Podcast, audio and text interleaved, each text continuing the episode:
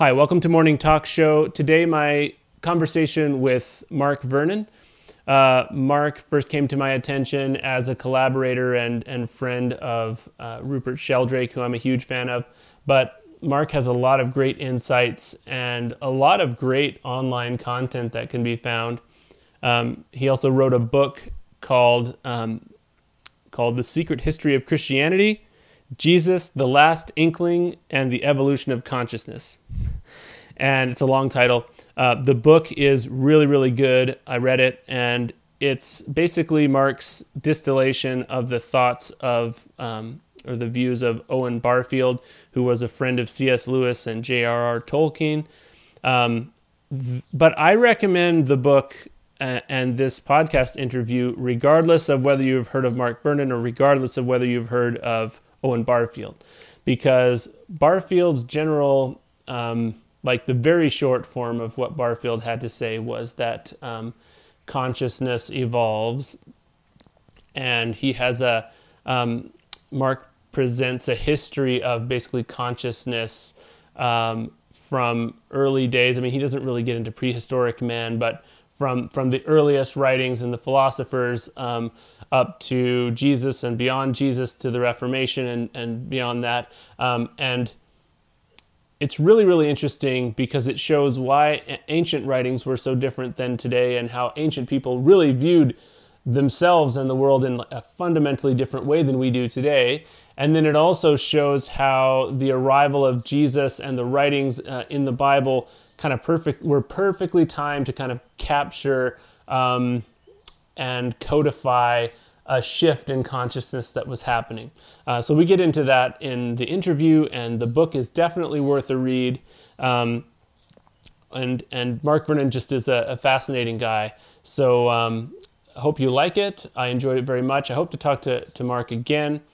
And uh, without more rambling from me, here's my uh, conversation with Mark Vernon on Morning Talk Show. Mark Vernon, welcome to Morning Talk Show. Thank you very much for having me on. Nice to join you. Um, you are one of those people, uh, I don't know if you have this, where you come across someone and you're not quite primed for them yet. So I, I was aware of you maybe a year ago when I was looking into uh, Rupert Sheldrake and listening to your dialogues with Rupert Sheldrake. And uh, at the time, I was all doe eyes for Sheldrake, and and uh, as many people are because he's quite a um, he, he's a deep well himself. And then, lo and behold, later um, I come across your site and your your Owen Barfield, your short videos about Owen Barfield, and uh, all of a sudden uh, I got really excited about what you had to say and all of the ideas and things that you bring together in your excuse me in your work. So uh, just a broad question how do you describe yourself and your work when people ask? Unless that's too broad no pressure. Yeah no well it's it is evolving. I mean you mentioned rupert and i remember discovering rupert and apart from what he said which i found intrinsically interesting i was also i think inspired by his courageousness, really. I find him a very courageous thinker, very open. Yeah. And it was as much the spirit he says things in. You know, he's kind of prepared to go wherever he feels the evidence yeah. and his experience of life is leading. And I found that hugely liberating. Yeah. Um, and so learned a lot from him. And uh, and in a way, I've been trying to follow that my own path in that way too, in that same mm-hmm. spirit. And yes. Barfield, who you mentioned there, has been key. Um, partly quite practical stuff. I mean, I did this PhD on Plato, and whilst I'm like, I ended up getting the PhD, all right, and uh, and you know, grappling with Plato during that time, but I felt I never really understood what Plato was on about, even though I got this PhD. And right. it wasn't until I started reading Barfield that I began to get a sense of what might really be going on. You know, similarly, I had this kind of background with Christianity um, which has had its ups and downs, and it's only really since Barfield that I've begun to make some sense of that. Yeah, I um, laugh. I laugh because I can relate to that in such a major way. Keep going. Uh huh. Yeah. Well, um, so it's an ongoing process, but I guess you know I I feel like I'm pretty settled at the moment, feeling that inner life is what um, you know we're not so good at, say, in modern culture, certainly in the West, and um, you know, for, also for a psychotherapy training and working as a psychotherapist. So trying to bring all these things together and kind of offer whatever I can in a way, as well as keeping working on myself um, mm-hmm. to, to, to, develop this side of life. Because um, I think it, you know, one way or another, I think it underlines both a lot of our problems, but also can carry us a huge long way as well. So, yeah. Know, yeah, general in response, but no, that's great. And and one of the things that I appreciate, that I hope you appreciate, is unusual about that, is um, the kind of casual way in which you say you did a PhD on Plato, and you didn't know what he was on about. Um, like that kind of um, ability to hold your own knowledge loosely, um, I think, is part of cultivating that inner life and making it less restrictive. I was yeah. actually just as I was preparing for this, I was watching a video where I, I think you might be familiar with Tim Freke, or maybe you've heard of Tim Freke. Mm-hmm. Yeah, He's, I certainly know of him. Yeah, he was on my uh, on the podcast as well, and and he just re- released a video saying he's been wrong about uh, consciousness being the ground of reality, or you know, he he's just and he kind of seemed excited to to say that, and I think that's kind of one of those really important things that um, you know, while we also we get somebody like Rupert isn't bound by what he thinks people's response to his ideas will be. He hopefully and you aren't bound by what you have you know how you have uh, imagined yourself in the past you know mm. that so yeah that's that's really good and and really healthy. I mean you have to work at it. It's not you know it's uh, i think you have to be kind of become conscious of how you police yourself and all those kind of things and um and you know it's a constant process of discernment as well yeah. Um, nonetheless, you know, as long as you feel there's a general momentum of expansion, and, and I, I, I'm very keen on the word freedom, the idea that um, it's, it's a kind of freedom that's not just any old thing, um, but it's a kind of freedom that where you sense that you're coming closer to the way things are, that at the same time feels freeing. Um, mm. It's that sort of, I don't know, like an inner kind of, not quite a moral compass, but some kind of compass. Yeah, yeah. I try to keep a check on. I feel like we're birds in many cages, and uh, yeah, freedom is freedom is maybe something we move towards while letting our definition of freedom evolve at the same time. Mm-hmm. You know, mm-hmm. so uh, yeah, I, I um, I found lots of uh, of freeing things in in your book, um, which I just finished the audio book yesterday, so hopefully it's all fresh in my mind. And uh, as i mentioned in my email normally I, I i reach out really quickly when i discover someone and i talk to them almost like as fresh as i can. So uh, having read your whole book um, it's really interesting. I, I, feel a bit of pressure to sound like i understood it. Um, but uh, how so the book um, can can you describe the the current book and your purpose for writing it yeah, so this was uh, this is the book A Secret History of Christianity, and it, the subtitle is Jesus, the Last Inkling, and the Evolution of Consciousness. That's the part and I can't remember is the subtitle usually. Anyway, Jesus, yeah. the Last Inkling, and the Evolution of Consciousness. Okay, go yeah, ahead. so the Last Inkling refers to Barfield. He's often referred to as the Last Inkling because he was yeah. in the first group of this Oxford gaggle that included Tolkien and C.S. Lewis, and then he outlived them all, dying in 1997. Um, and it was my attempt you know, having engaged with Barfield and got tremendously interested and excited by what he was saying, to tell the story of Christianity through his insights, and in a way, see how much they stacked up still too. So I did quite a lot of work on the biblical scholarship, um, the ancient history, um, to see whether his line of interpretation, you know, it, it's not Christianity is many many things, so it's never going to encompass them all, and it would be foolish to think it would. But to, I wanted to find out whether there was at least a kind of uh, a core, strong current of scholarship from other areas that could be used to um, support his ideas. Um, because you know, hmm. one of his ideas is that something tangible is unfolding in history, even as it's also got huge spiritual significance.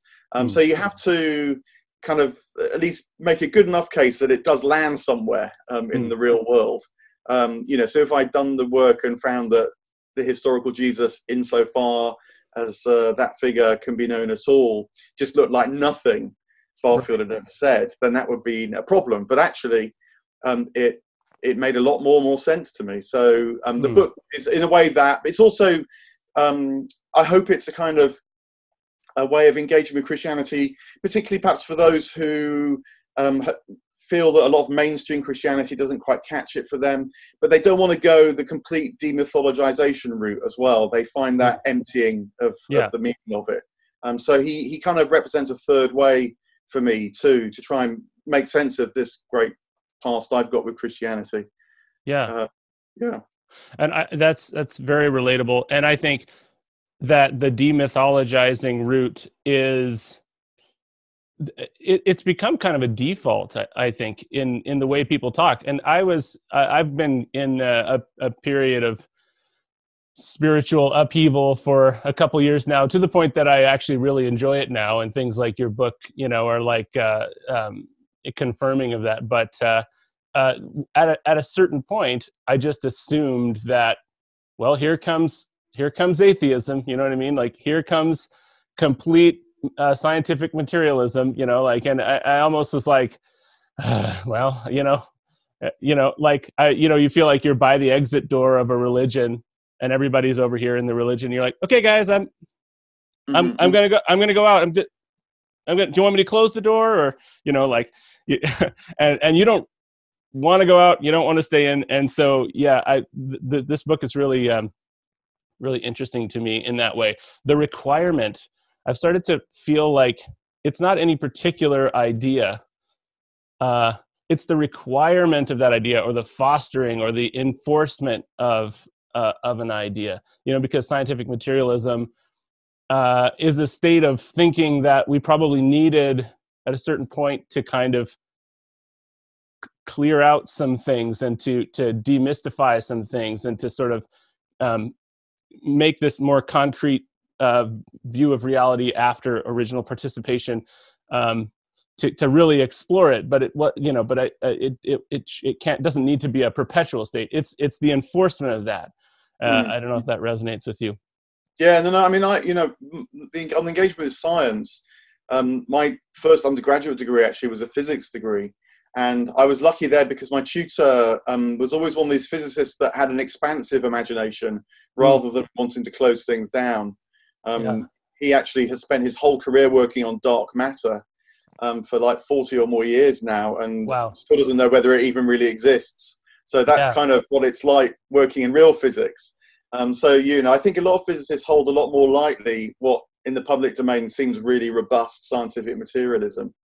Um, yeah, yeah, so although I, I never quite, um, I, I couldn't really ever say I was an atheist, but I certainly had quite a strong agnostic phase mm-hmm. uh, where I, um, you know, suspected that religion was, you know, supernatural nonsense, if you like. But then every mm. time I went into a cathedral or heard a bit of religious music, I would think, but wait a minute, this sounds like nothing greater has ever been expressed or captured in stone. Yeah, so exactly. At the same time, we say this is the, you know, the gross emptiness of human life. Yeah. Uh, it, yeah. So it's that kind of tension that kept me uh, just from flinging it all off.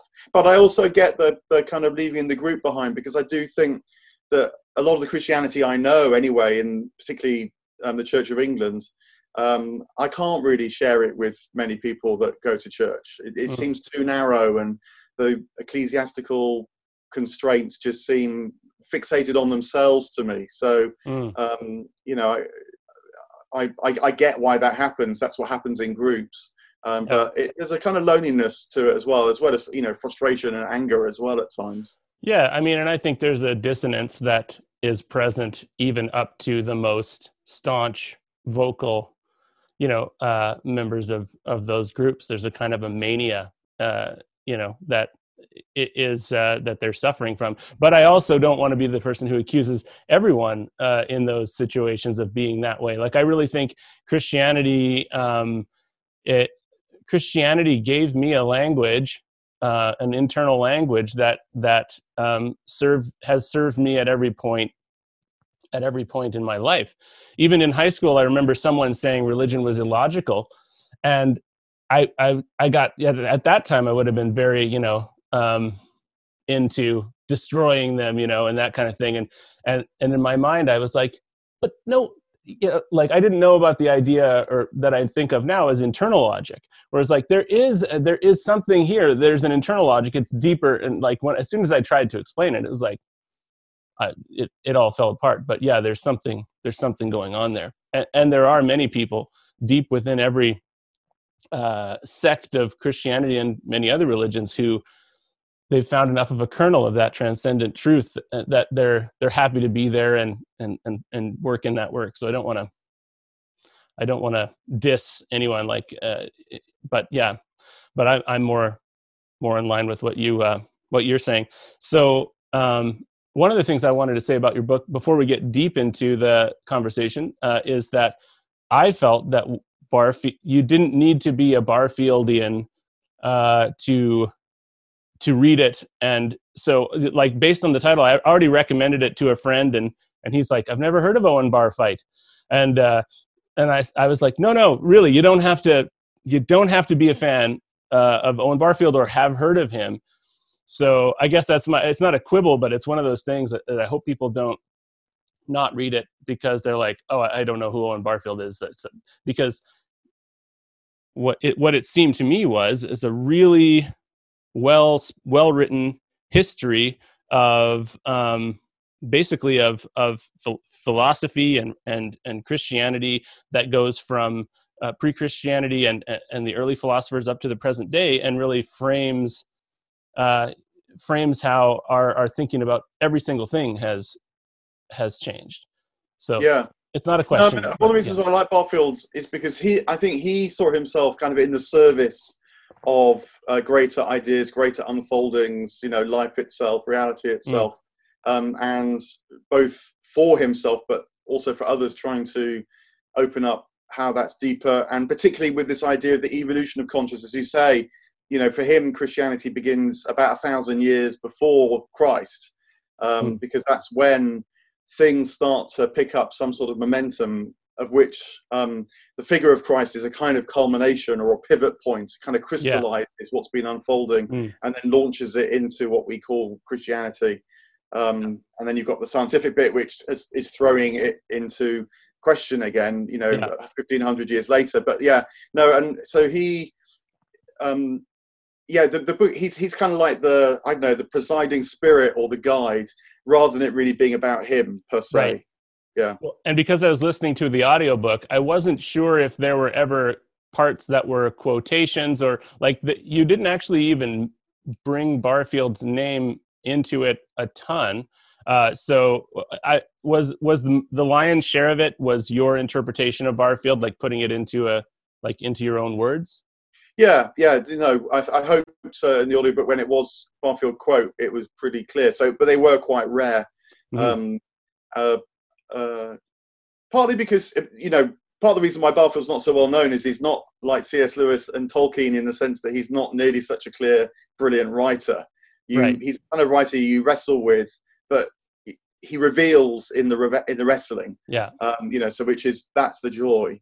Um, yeah. So, but I, d- I did want to try and put across um, for people that you know have some, even if it's quite light notion of Christianity um, it doesn't really mean much more than knowing that it exists, mm. um, but could kind of get into the in, inner story yeah. um, this might be about and why it might become so culturally significant. Mm-hmm. And you can see uh, the book made it really clear that you know Jesus uh, what lived at a t- at a very crucial period in history, and rather than being this this force that get took a bunch of loose threads of history and forced them together, which really doesn't jive with any of his character that, that you see when you read the Bible. He was more like he stood there as as things, you know, as the stampedes, um, you know, collided and was the t- the flashpoint. Um, you know, just kind of nudged a few things here and there to kind of. I almost think of Jesus as standing in the uh, in in the pinch point of infinity. You know, the the the infinity symbol, and that it went and then back out. And so the, it's nice because you don't again, you don't. There's no requirement of belief that Jesus was the Son of God to read this book and say, okay, like something significant happened here, and I, you know, maybe maybe you never move on to, okay, now I, you know, I, I recite the Apostles' Creed, and now I, you know, I, I, hold the modern view of Christian salvation. But it, but it's really, it, it, the book can still change your perception and leave this really, I would say, hopeful kind of vision of the future as something where where change can actually happen you know in in hu- in human beings. Yeah no i mean barfield was quite clear that nothing stops. Everything is continually moving for good and ill yeah um, but yeah no you i mean he actually wrote a very nice essay uh, where he said that if he'd never heard of christianity he would have presumed from his study of words that something pivotal happened at about zero AD, plus or minus a few years, a few decades. Um, and the reason was because he, by tracing the history of words and the way they change meaning, he felt you could track how human awareness, human experience changes. Mm. Um, and so, for example, free will, which we now think is essential to what it is to be human, doesn't actually really get discussed until the first century AD when it kind of takes off. So you think, so what happened to bring in this notion, and why didn't right. it really exist before? Um, yeah. And so yeah, he through his study of words, which I, I also like Barfield because he has got evidence. You know, this isn't just him kind of uh, dreaming it up. Um, mm. Although he wouldn't have been down on dreaming things up actually, but nonetheless, he right. you know kind of uh, it's through tangible hard study that I think hasn't been refuted actually.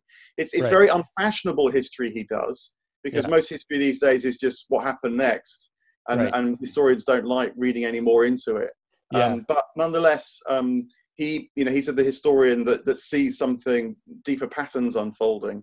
Mm-hmm. Um, and yeah, so he, he, he said he would have believed in um, a sort of uh, ersatz Christianity, even if he hadn't um, heard of Christianity. Right. Uh, that's that's really interesting. Yeah, and the the idea of words um, the idea of words being yeah uh, having a soul i think is the way he puts it right and and uh, that that is that's i guess that's sort of like one of those ideas that's akin to rupert sheldrake's the sun is conscious um, where it's like uh, all of the evidence that he's seeing in the real world in this mighty intuition that he has uh, sheldrake and barfield that this is that that the abstraction that takes place in his head, the blocks get stacked up, and that's where you end up. And I don't think, I mean that that's that that's an issue of faith to me to say that words have a soul or to say that the sun is conscious. But what it what it says to me when someone says a a, a statement so bold is that there's a there's a path here there's something here there, there's more you know there, there's i can follow this and i don't have to get all the way to the idea that words are conscious. Uh, so would you say you believe that that are not conscious words that words have a soul? Would you say you believe that words have a soul? Oh yeah yeah. I'm, I'm, or maybe not a soul but they certainly transmit soul. Mm. um, you know they, they, they, that's why they have meaning. Um, mm. you know if you if you're a physicist words are just vibrations in the air Hmm. Um, if you're a linguist, you know they um, have certain kind of shape and hmm. function, mm. um, but we actually hear meaning in words. Yeah. Um, you know, life worlds, as it were, are brought to us. That's why you can read poetry or you can read fiction or yeah. even prose. Um, so they definitely transmit life to us, and I think that's all that yeah. soul means. Right. It has an inner animating quality. Well, um, yeah. Maybe just to say, just on, just on Rupert and the sun being conscious, I actually think this is Rupert um, being a bit, having a bit of fun in a way. I think um, so too. He's quite a witty writer, actually, in his own way. And basically, what he's doing is he's saying, look, this panpsychism, the idea that consciousness is somehow embedded and part and parcel of material, the material world of matter. Um, if that's so, then the sun is a very large assembly of matter doing all sorts of complex and sophisticated things. Mm-hmm. Um, so wouldn't that be a kind of an emergent consciousness at least? If yeah. you know the reason why you like the idea that matter has some kind of embedded consciousness because when it gets so complicated in your brain, it actually produces consciousness. Um, mm. So I think uh, he's he's kind of like seeing how far that argument will run and challenging yeah. people. Um, I but like I that. think Barfield Barfield's idea was quite different, actually. That um, if you like, for him, he's of the more Neoplatonic view that that matter is a kind of ref- reflection or a, a, um, an abstraction of consciousness. It's more idealism than panpsychism, to use the sort of te- technical philosophical words. So, um, you know, in that view, um, well, in the Platonic view, um, there is the kind of aboriginal one, which is pure consciousness, if you like, or even beyond consciousness. Um, and then because part of its inner dynamic is already to flow out, to emanate, to unfold, um, this this naturally happens. the and sort of it ripples out, if you like, which produces creation, and then matter is uh, uh, one sort of uh, product of this unfolding consciousness. Um, Right. So it's not the matter itself um, uh, carries consciousness, but like everything else in the cosmos, it reflects consciousness. It's more that kind of idea. Right. And I mean, uh, so oh, so many ideas, uh, and that just shows how the idea of words with a soul shows illustrates that we don't actually live in we don't live in a materialist world. Like even even the most staunch materialist, you know, uh, couldn't couldn't even move without uh, meaning and without this sort of overlay that you know um, people can describe as spiritual, and that word is prohibitive to some people but it is like you know there is a there is a non-physical overlay. There is a creative process that goes into um, if not creating the world i- interpreting the world to the point that you can even take a single step or th- think a single thought. Um, i liked in the book where you said and i have it here hold on. Uh music. It's about music. Yeah.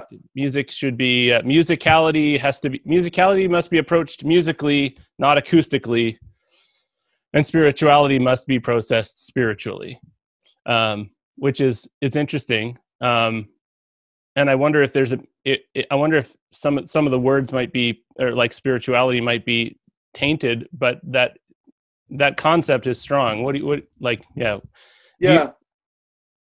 no, well, I mean, word- I know the word spiritual and spirituality is is tricky, and some people just hate it, and it's used in all sorts of ways. But I don't know. I was involved with a project actually, which ended up being called Spiritualize, and we spent hours debating the S word, and just figured that at the end of the day, you have to kind of live with it, um, because it does capture something that is certainly not the material aspect of life, but it's more than just the emotional and psychological as well. Yeah. And if you're reaching for that, then you have to go for it. But yeah, no, the the, the, the thoughts on music. Uh, this is actually one of the points where C.S. Lewis and Barfield uh, come close together. Um, that Lewis wrote this essay, um, or I think it was a sermon actually originally, and it's now been published as an essay called Transposition. And his idea was that precisely that that you know, much like I don't know, when you look at a picture, you don't just see sort of as it were color on the surface of the paper or lines on the surface of the paper, you see an image. And that's because you bring something to the picture that can interpret the image. So Mm. when you hear the notes of a piece of music, you bring something to those notes to hear the music. Yeah. And so the question is then, where does that come from? Um, and, you know, again, you can, I suppose, make a kind of materialist argument for that.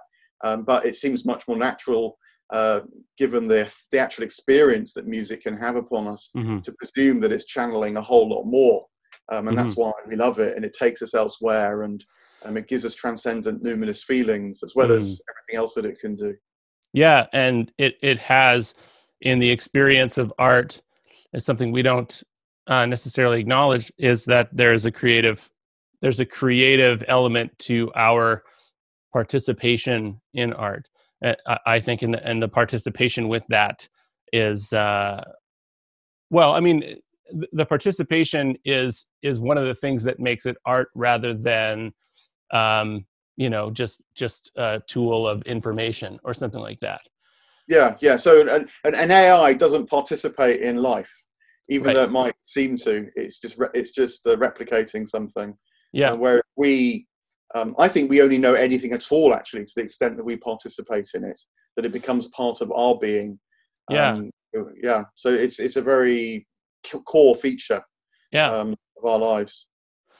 um as you were um as you were speaking as i was listening to your book um the you were you, you got into where you were talking about um, imagination, um, and Barfield felt that imagination was um, was crucial. And there's kind of this uh, little little cohort that I discovered in my in my online travels with like uh, um, is it Malcolm Guite, uh, in Coleridge, and you know like basically the the um, the examination of of the uh, romantic period of, uh, of of really you know kind of using words to to using the soul of words in poetry and that kind of thing. Um, and so as as I was hearing this, I was trying to um, the, the thought came to my mind of of creation, uh, the act of creation as one of our six senses, or as a sixth sense. And then, sure enough, sure enough, you you said that. oh right. uh, it, it, you you said it, but like chapters later, and it was very interesting because I was, you know, I, I was quibbling in my mind not with the concept of of imagination as a as as a crucial tool and as something that is a part of every experience of reality because I'm fully on board with that. Like I, I'm a I'm an artist and I'm a person who writes music and lyrics and and so that was that was immediately evident to me. But then I was a little bit worried that because I think that I think there's some things in this book that are so important to that speak so well to our time right now. They're not like a they're not this um, time capsule of thought from you know from the inklings era that i was a little bit worried that that idea of imagination was going to be a stopping point for a lot of people who don't consider themselves imaginative. And then so it kind of crystallized actually in the idea of of creativity as a sixth sense to me. So um, forgive me if this is wordy. I kind of I kind of structure these as conversations where I, where both people explore ideas. So I, I, mm-hmm. I really don't want to seem like someone who just loves the sound of my own voice. I'm engaging with your ideas. No, sure, yeah, no. This um, is the imaginative act. This very conversation. It's precisely what imagination is. It's searching and feeling and trying to find the right word or the right image that is exactly what takes us into reality yeah which is so interesting because that's what this that's what this podcast is for me as an act of creation but uh, or an act of imagination but i i don't know if it falls into the category that categories that people would call imagination or call creativity because it seems like just a conversation. But what was what was fascinating to me about this whole concept of uh, creativity as a as a sense is that it is it's a participatory sense in a way that nothing else is. Uh, in other words uh, if you if if you if in hearing something the heard became a part of the hearer that would be the that would be the corollary if you if you tried to sort of say um, if you tried to compare creation as a sense uh, to the other senses. It would be like if I'm using this sense to sense something, that is actually a part of me as well. So for me, I can look at Mark Vernon on the screen in England and with my sense of sight, at least with the way that I have portrayed my sense of sight for my whole life, I am identifying something outside myself, very much, very far outside myself in every way that you can be separate. Whereas in a conversation with Mark Vernon, you are a part of me. You know what I mean? Uh, because I'm because the creative uh, element and the imaginative element of the conversation is actually um, I'm kind of creating Mark Vernon and and I'm using the data that's you know I'm using the information that's coming in, but that information you know when the when the spirit is there or whatever that information that's coming in actually is coming in from my spirit of uh, from my sense of of creation does that make mm. sense or is it am i being too hippy dippy no no i mean uh, see again I, I, think that we do this all day every day but um, we don't quite realize it's one of these things that's so close to us that we hardly notice it um, but you do notice it, for example, in psychotherapy, because when someone comes with you, comes to you with a trouble,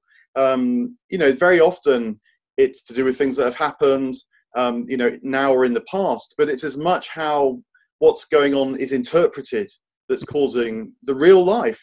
Sometimes mm-hmm. you know life destroying trouble and so how we interpret things how we experience it what we take to an experience as well as take from an experience all this um, is goes on in this imaginative domain mm-hmm. um, and it may be fantasy it may be foolish it may be all those as well but in this romantic tradition of which barfield's a part um, particularly stemming from coleridge um, they develop ways of discerning what is imagination actually, as it were, connects with reality mm. um, beyond yourself, as opposed to just your own fabrications. Mm-hmm. Um, but yeah, um, and, and, and another really key figure is William Blake, um, who too I think developed really quite actually a complex system that's kind of buried in his poetry.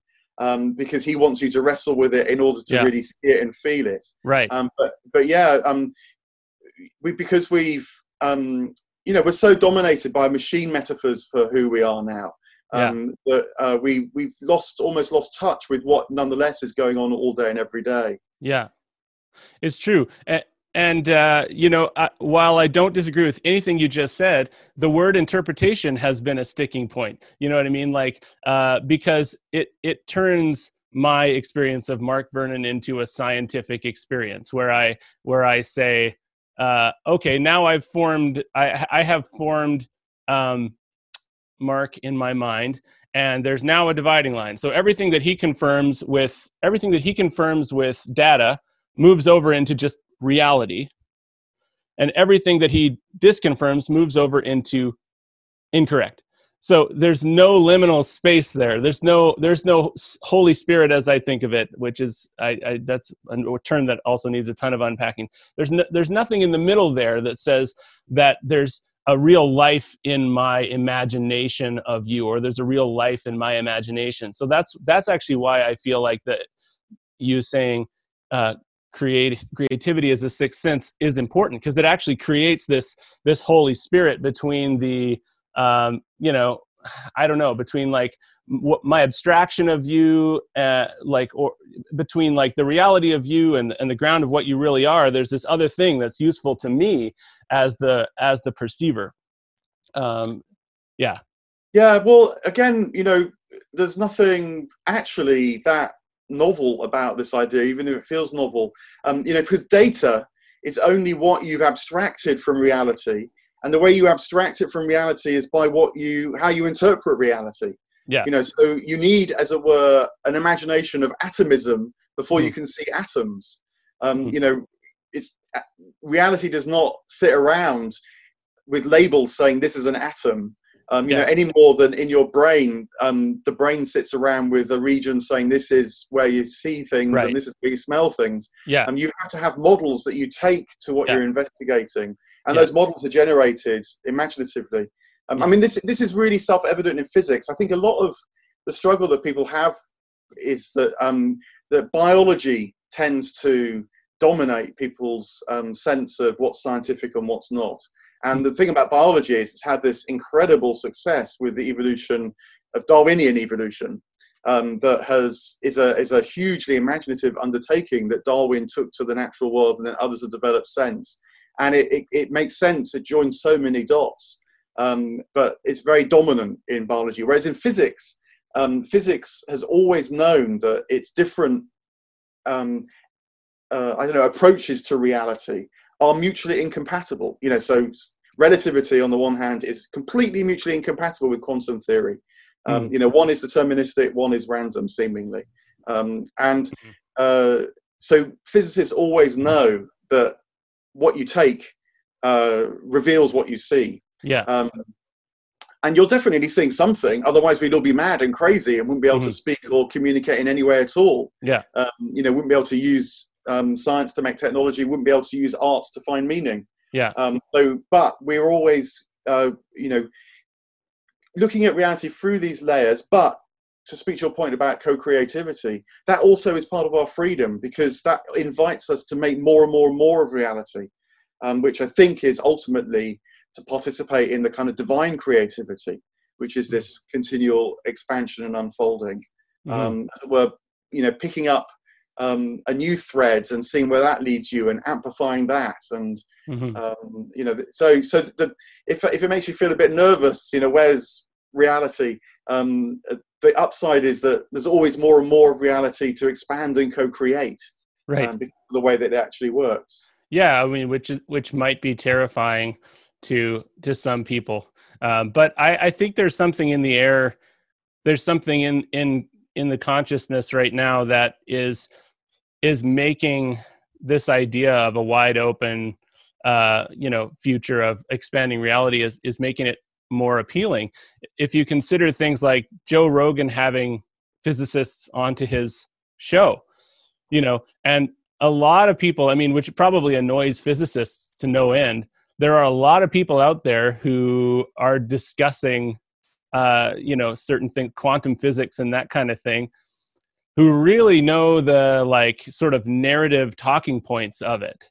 Uh, you know like the the the two slit experiment or whatever uh, and that kind of thing and the first time joe rogan had i can't remember the name of the physicist but he's there's a physicist that he has on regularly and it's clear that even like joe doesn't get it and he and he'll admit it he's like i've read this book and I I still don't really get it. But is there something so compelling? I think it is maybe what you're describing, where that there's this science that actually does involve a certain amount of faith and a certain amount of of of creativity and imagination and, and acceptance of the fact that you might be you might be spinning your wheels in search of of truth that we haven't accessed yet or something like that um, yeah I mean, yeah. I think physicists, there's a kind of guilt, there's a secret that every physicist hides, which is that they actually take their models of reality and then go and find the maths that can formalize the theory and then turn it into experiments to, to, to test the formalisms. Yeah. Um, but, you know, the holographic universe, that didn't come sort of spring spontaneously out of looking at atoms. That came because a few physicists thought, look, holograms where the whole is contained in all the parts. Maybe that's a good model for the cosmos. And then they go and then their genius is that they can turn that into mathematical formulisms, and that is immensely complicated. And when I did yeah. an undergraduate physics degree, we got we sort of tiptoed towards the Schrodinger equation once or twice, and that was about it.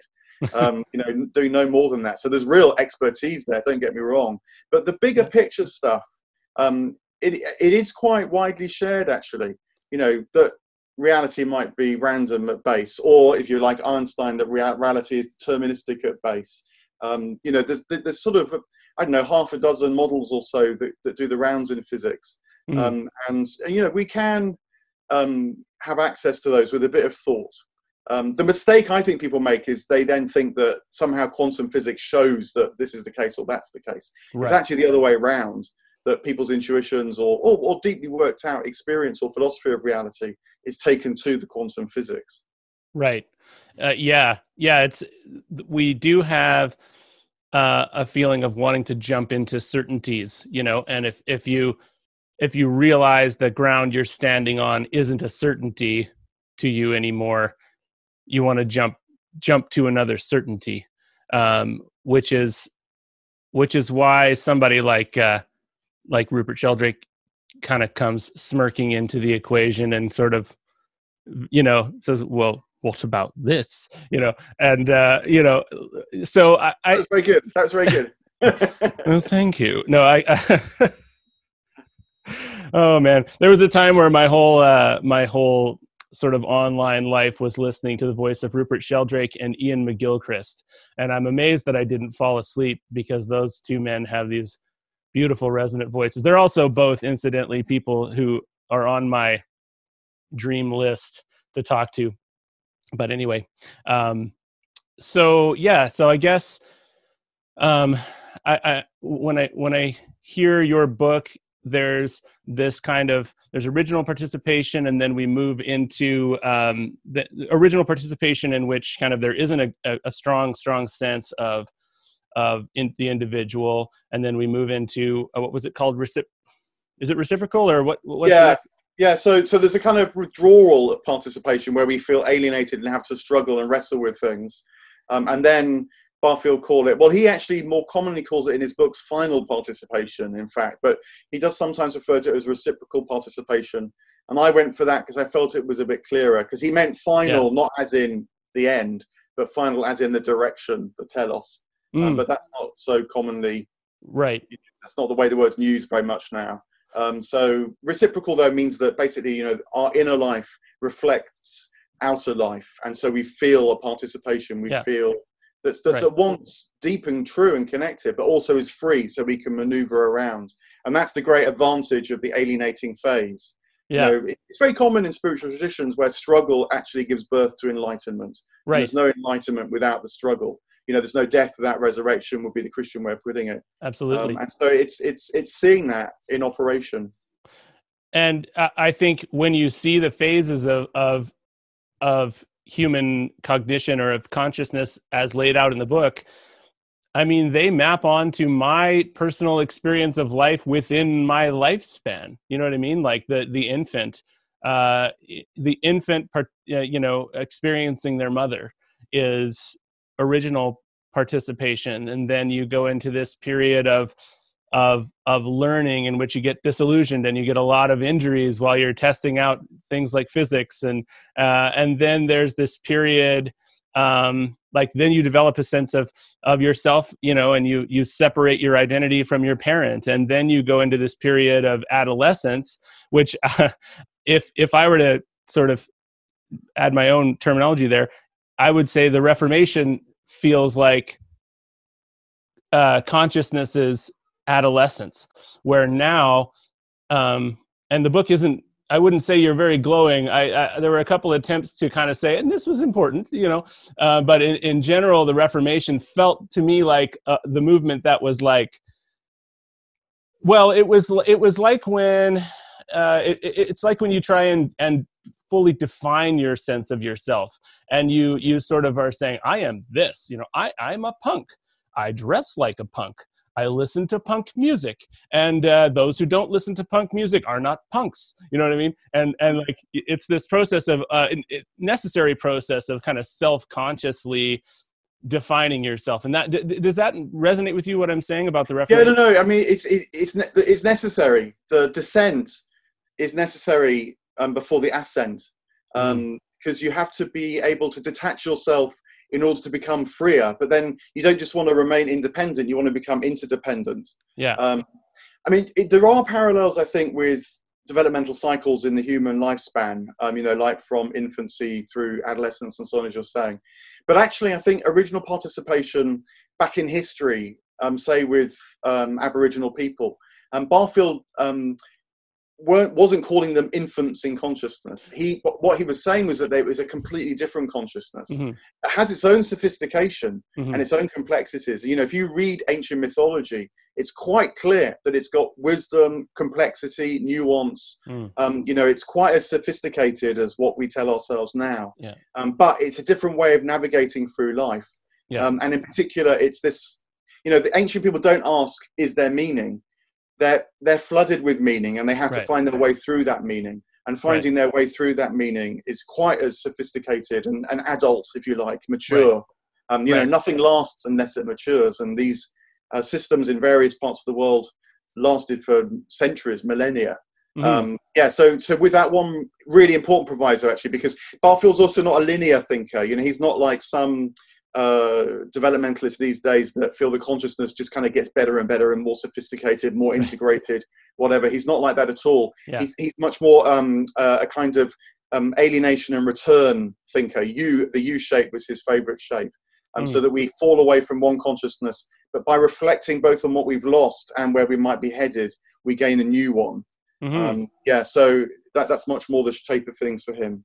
Yeah, absolutely. And and so for the record, uh, I, I'm not making a value judgment about infancy at all. I, I actually have a huge respect for for uh, infants and the things that they do and learn. Uh, and uh, so I guess yeah, it could it could be seen as what I what I just said was uh, implying that these early civilizations and stuff were uh, and early humans were we're infantile but that's that's not at all what i what what i mean. I guess i'm just uh yeah but i did i did bring a value judgment into adolescence so uh so yeah. it's, all, it's all necessary. It's not, it's not a perfect yeah it is. And there's a real dogmatism to uh to a a, a 13 year old's mind which is an interesting yeah. thing. But i do like this idea that you're talking about with the u shape uh be, you know with disillusion and, and return and I think, I mean, it would be really difficult.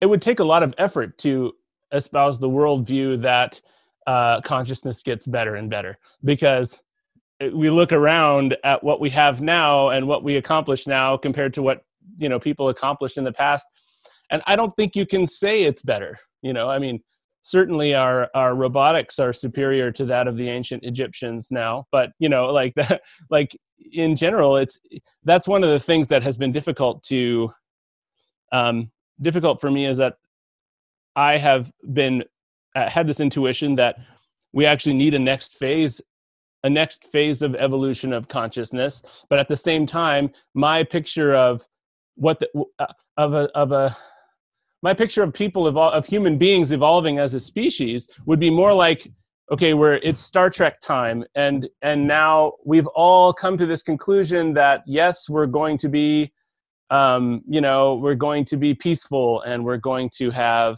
um, we're all going to wear the same clothes and we're going to do away with money. You know we're ready for this and everyone's yes everyone's on board with a few little kind of maybe remainders who are just eh, anti- antiquated.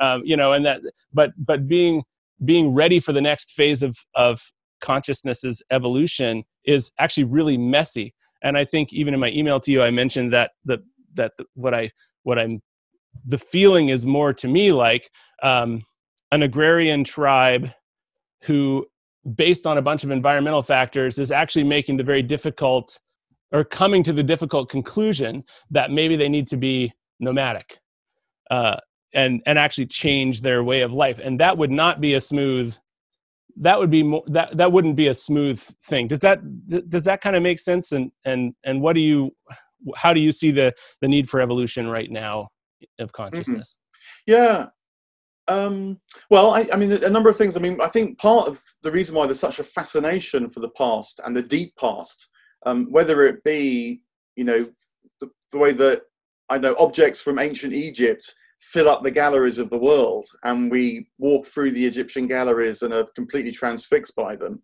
Um, at some level, they're speaking to us of an awareness that we've largely lost, um, and that it compels us, it draws us um, to want to know what that's about.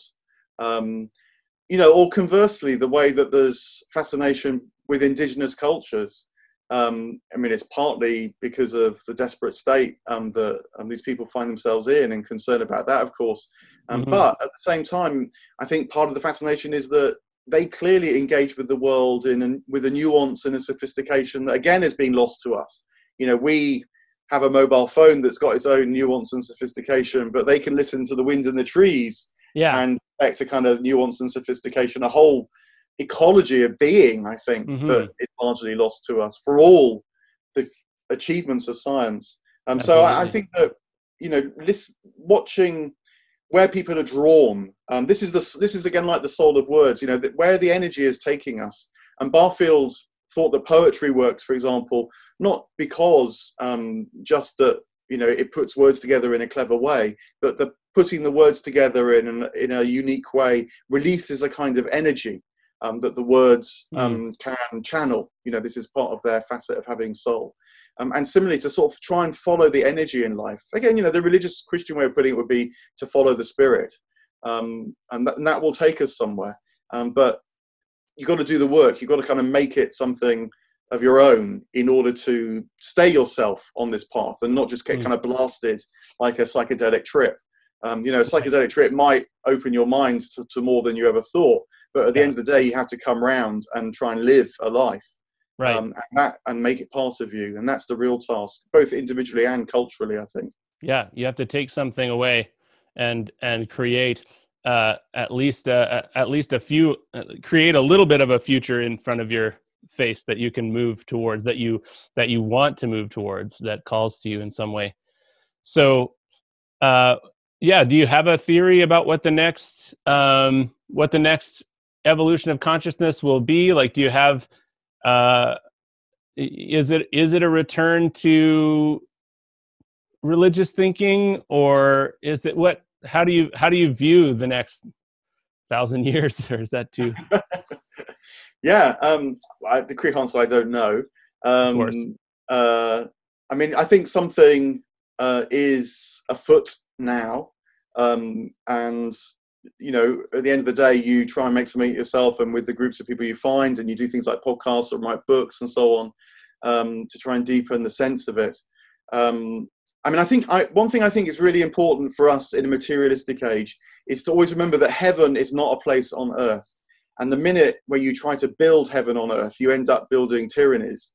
Um, and again, you know, a kind of more expanded consciousness realizes that um, the material life we lead is just one aspect of a much, much broader life. Mm. Um, and most, you know, I feel most humans for most of history have had quite a keen awareness that this life is just one aspect of the life that we live. It's got its own tasks, if you like. Um, I think particularly to um, become more individual, to take more responsibility, to learn more what freedom's about, to develop capacities and virtues that enable you to experience and see more and more of reality. Mm. And that would be my sense of what this life is about. Um, but at the end of the day, you know, this life will die. Um, there's no doubt about that. But again, in any spiritual tradition of real sophistication, and that is there. You know, I mentioned Blake earlier on. Um, one of Blake's characters, Los, um, goes around with his kind of hammer and tongs and his anvil and his furnaces, constantly trying to build Golgonooza, as he puts it. Um, but whenever there's the kind of apotheosis moment in Blake, Golgonooza goes, in fact. And Los's effort is not actually in what he's built, but it's what he's found out about himself in the attempts to build it. Oh, um, so. I think that you know the more important thing is that we we do take this life seriously, um, yeah. but we're also prepared to kind of let it go as well because the fruits of this life are actually um, you know found elsewhere. I think. Mm. Well, that's that's a great answer, and the reason I the reason I like that answer is that it's more about a, a it's more about a way of of moving.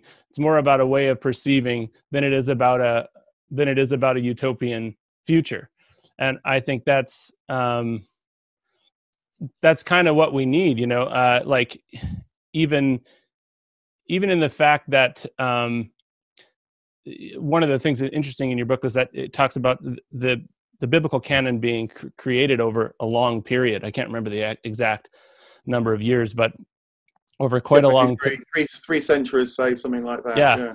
yeah. Um, I I always thought of that as a as a annoying thought, you know, especially as I was trying to defend this this faith that was so supposed to be so coherent um you know and so like no con no no contradictions and and that kind of thing. So i guess that um it, it seems like what you're describing is uh is that we move towards a future that is both sought and revealed at at the same time that there is a you know that, that we move forward in faith towards uh, towards a better future while we kind of imagine what that future might be as we go and let that imagination let that imagination of the future grow and change as as we move.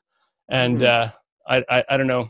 I'm just i'm just rephrasing not really asking a question. Yeah no no i mean yeah you know texts um the meaning is not actually on the page. The meaning emerges when you engage and read from the page that's where it comes back to life again mm. um, so fundamentalism if that means um, the Bible is kind of inerrant via the words on the page is, to my mind, just misunderstands reading. Right. Um, no one actually does that. You have to interpret the words to yeah. read and make something of them. Um, yeah. And yeah, and, and I mean the other the other aspect of it, maybe this is more overtly what it is. It's more overtly theistic or a question of faith. That um, I think we live in an open system universe, you know, not a closed system. It's not up. To, at the end of the day, it's not actually up to us to make something of the future. The future has its own energy, its own life. Our question is, you know, whether we we want to go with it and try and amplify it and expand it. Yeah. Um, and you know that that's both wonderful. It's a challenge, uh, and it has its ups and downs, but it's also yeah. a bit relaxing. You know, I feel that maybe quite a lot of our problems these days would just depressurize somewhat if we had faith in life itself rather mm. than it's, again i think it comes from the machine model that we somehow to make it all ourselves and if we don't make it all ourselves then the whole thing falls apart. Right. Um, yeah. Yeah no that's true. And so uh, yeah i i really do appreciate how non-prescriptive all this is and how it, it's rather framing it's framing the fact that we do evolve. It's not even a you know it's not even a question of we must take the reins and and and now evolve. It's that we do evolve. Um, the one thing i would take away that i that it feels a bit prescriptive or, or one thing i would like to encourage in the world is is that people really grapple with the definition of imagination and creativity and that they and that everyone take within themselves the the duty but the also the joy and and the um just the universality of of the creative act and of, of imagination. And the fact that it's not something you got to go learn to do. It's something you're doing now and and and being aware of it and forming a relationship with it is going to make is going to make your life better or at least make your your inner life you know better. Mm-hmm. so um yeah. No i mean I, I i completely agree with you and sort of to demystify or whatever it takes imagination that by as it were getting up in the morning morning and experiencing the day in the way that you experience it whether you love the sun or hate the rain whatever it might be that is an imaginative act. Mm-hmm. um, it's not just one spontaneous thing that's come up in the moment. It's got a backstory. It's kind of emerged over time. But if it's emerged over time it means that it can shift into the future um, and the way you use words you know if you're an artist the way you use the medium of your art you know if you're if you're a parent the way you relate to your children all these things come out of this capacity we have to um, not just be robots essentially but yeah. to, to change to have some sort of degree of freedom um, yeah. to react and so on and respond yeah Yes, and to not create uh, a firm and settled and final conclusion about what life is now, and not not to enforce what the future must be, uh, uh, to let let life live and, and live it imaginatively. Um, it, it, feels like that's that's kind of what I take uh, from the book, and uh, you know, like I know it's I know it's what the Romantics um, were were doing very successfully but i also know that a lot of people will not you know may never reach a point in their lives where they can sit down with that romantic poetry uh, and and it will it, it will move them in the way that something else might or you know i guess i guess you know something nonverbal so i just like you know mm-hmm. want to affirm that while words have a soul words are really revealing a soul um, that is is kind of a wordless thing and so that someone may someone else may experience that soul through craftsmanship or through uh, other other experiences of life and and it doesn't need to be limited to. Yeah no for sure you know the beauty of nature um, the kinds of things which you know people have their different takes on things different kinds of music for example doesn't have to be one sort of music mm-hmm. um, so many different kinds of words um, yeah. Yeah well, I mean that that feels like a, a, good spot. We've been going for an hour. This has been really enjoyable, um, and I, I really appreciate your book. So thank you for writing it. Yeah, well, look, look, thank you for me for picking it up because it kind of comes out of my heart and wrestling and, and so on. And so it's really tremendous when it connects. That's all about kind of participating in it. And you know, if uh, if uh, you want to talk again, then please do be in touch. Oh, um, oh, absolutely. You know, I hope that you know, a bit like Barfield's ideas serving some greater reality. You know, I, I hope that um, what I try and put down connects with others, has a kind of, you know, unfolds things further down the line. Yeah. So please be back in touch. Thank you. Yes, I think I will. I, I would like to actually get into. You, have got quite a lot of work around Dante's Inferno, um, and that's something that is a, a whole world that I have just sampled so far and i want to i might want to talk about that at some point. So if you're open to open to that then i'll be no for sure. Yeah no i'm doing this podcast which is a canto by canto um, trot through dante's divine comedy the inferno the purgatory and the paradise. Yeah. and um, the idea is again this is a transformative text. It works on you. It, it changes your experience. So and it's the it's the 700th anniversary of the paradise the last part this year and then next year is the 700th anniversary of Dante's death.